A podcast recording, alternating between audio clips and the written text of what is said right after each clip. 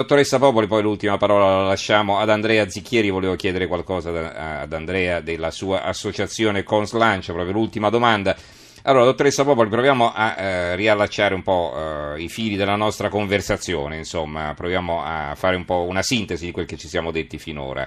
Che cosa, eh, cosa, cosa bisogna fare? Cioè, do, da dove bisogna partire per essere più attenti, evitare fregature? Beh, ma non solo il consiglio diciamo, alla gente comune, anche quel che deve, devono fare le istituzioni, perché mi pare che ci sia una carenza di attenzione anche da parte del, del sistema informativo. Prego. Sì, questo è vero. Eh, io quando, quando, c'è stato il pieno della vicenda Stamina devo dire che, che, una delle cose che mi faceva stare peggio era vedere questi, questi genitori che avevano questi bambini affetti da malattie gravissime che che appunto andavano dietro a questa falsa speranza perché non credevano, non avevano abbastanza fiducia nella voce della medicina ufficiale delle istituzioni. Quindi credo che una responsabilità che abbiamo è questa, è quella che forse non siamo, non siamo capaci di, di trasmettere sufficiente fiducia alle persone eh, perché se le persone, anziché credere a quello che gli dicono le istituzioni, quello che dice l'Agenzia Italiana del Farmaco, il Ministero della Salute e l'Istituto Superiore di Sanità, se non hanno fiducia in questa voce non, può, non ce la possiamo cavare dicendo perché la gente è credulona. Evidentemente anche noi non siamo capaci di spiegare bene le cose e quindi questa mm. sicuramente è una nostra responsabilità. E per il resto eh, purtroppo i ciarlatani esistono. Eh, eh, per, per, combattere questo tipo di cose, oltre che appunto rafforzare, eh, rafforzare la voce e la credibilità de, delle istituzioni, credo che si debba eh, anche richiamare alla responsabilità, come dicevamo prima, anche i mezzi di comunicazione e di informazione, no? perché sicuramente su queste, hanno, su queste cose hanno un peso molto importante. E, e, da ultimo, io ripeto, c'è il discorso anche de, della magistratura che molto spesso interviene eh, su argomenti eh, dei quali non ha, non ha, nessuna competenza e, e anche, anche, da questo punto di vista si dovrebbe fare chiarezza, cioè gli ambiti di competenza dovrebbero essere più chiari, non deve accadere, questo forse lei ricorderà già ai tempi di, di Bella, no? ci fu sì. il creatore di maglie che aveva generato un po' e, e più o meno con Stamina si è creata la stessa situazione, quindi anche un chiarimento degli ambiti di competenza in questo senso e poi cercare di essere più responsabili nell'informazione e ecco, questo direi, mm-hmm. questo direi. Non, non si possono certo incolpare i pazienti se, se non avendo nessuna alternativa, nessuna speranza da parte della medicina ufficiale, provano ad appoggiarsi a qualche altra cosa.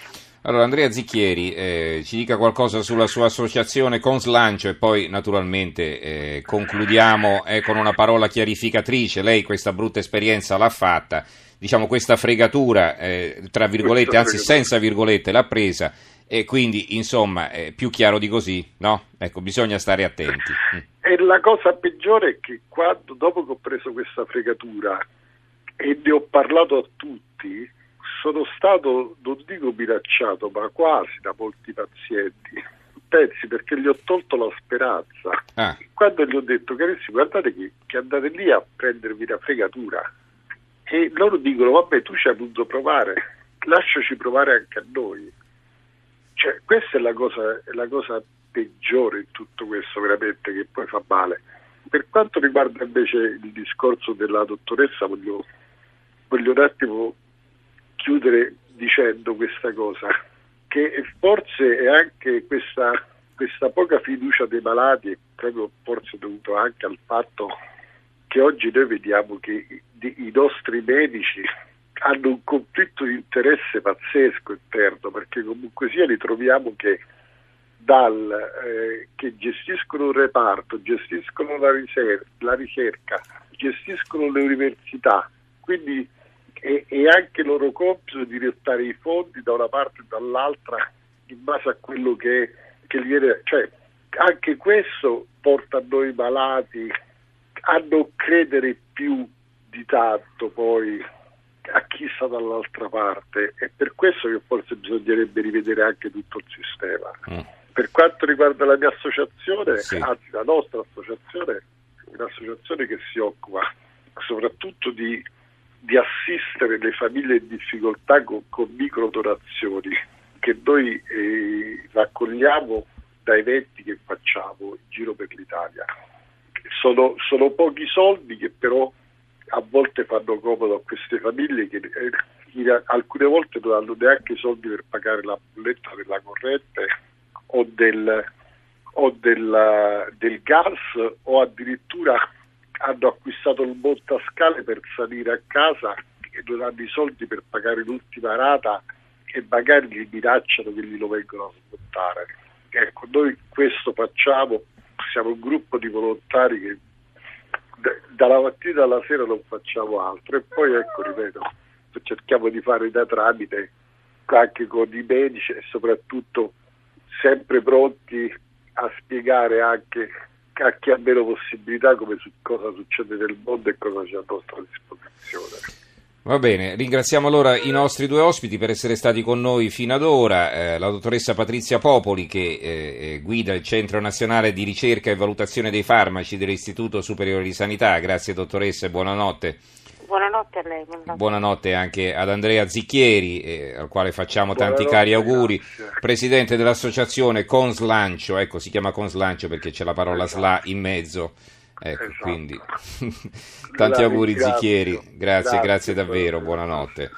Allora, eh, qualche ultimo messaggio prima di, eh, di concludere. Allora, eh, Saverio da Catanzaro, se un giorno si scoprisse che il mal di testa passa con una boccata d'aria fresca, eh, multinazionali della SILA, le multinazionali del farmaco inquinerebbero tutta la Calabria. No, al contrario, si prenderebbero il brevetto dell'aria della Calabria, Saverio, è proprio esattamente il contrario. Se funzionasse una cura di questo tipo, farebbero a gara per prendersela. Quando è stato inventato il Viagra, adesso facciamo nome e cognome, eh, la Pfizer, che era una casa farmaceutica qualunque, ha brevettato il Viagra ed è diventata la prima casa farmaceutica al mondo, la prima come, come capitalizzazione. Cioè diventata la più importante, più importante della Bayer, di tutte le altre. Perché? Perché ha imbroccato il prodotto giusto.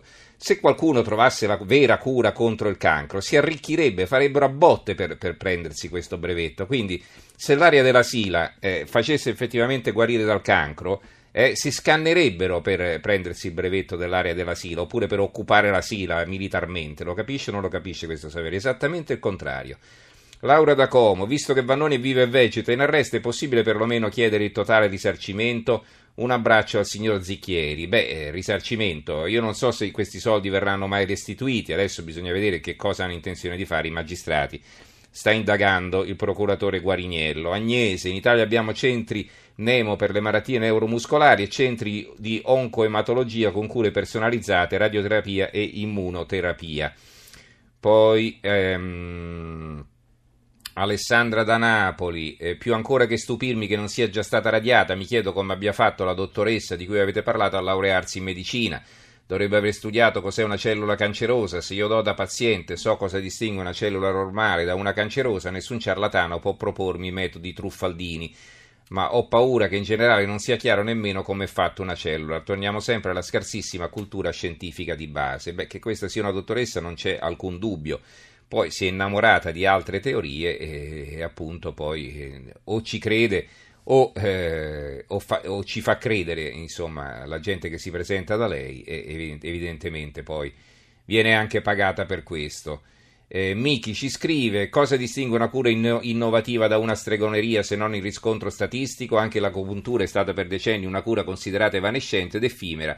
Oggi l'Organizzazione Mondiale della Sanità la considera una cura alla pari di un'aspirina o un altro antidolorifico. Attenzione a non cadere nel fanatismo opposto di chi dice l'unica cura valida è la medicina ufficiale, il resto sono tutte stupidaggini. Ecco, noi non abbiamo parlato stasera, per esempio, del veleno eh, dello scorpione blu eh, cubano. Ecco, c'è gente che andava a Cuba a prendere questo questo intruglio preparato con questo pseudo eh, sistema per curare il, questa sostanza che avrebbe dovuto curare dal cancro, ecco, oltre ad aver speso un sacco di soldi, naturalmente è una cura che non ha alcun effetto. Eh, ci risiamo, insomma, uno alla fine può, può credere a qualunque cosa e se ne assume le responsabilità, visto che siamo tutti maggiorenni. Quello che non deve succedere è che ci sia uno sfruttamento della credulità popolare o della disperazione. Questo è assolutamente intollerabile in uno Stato che eh, si vuole definire Stato di diritto, che deve anche proteggere i suoi cittadini.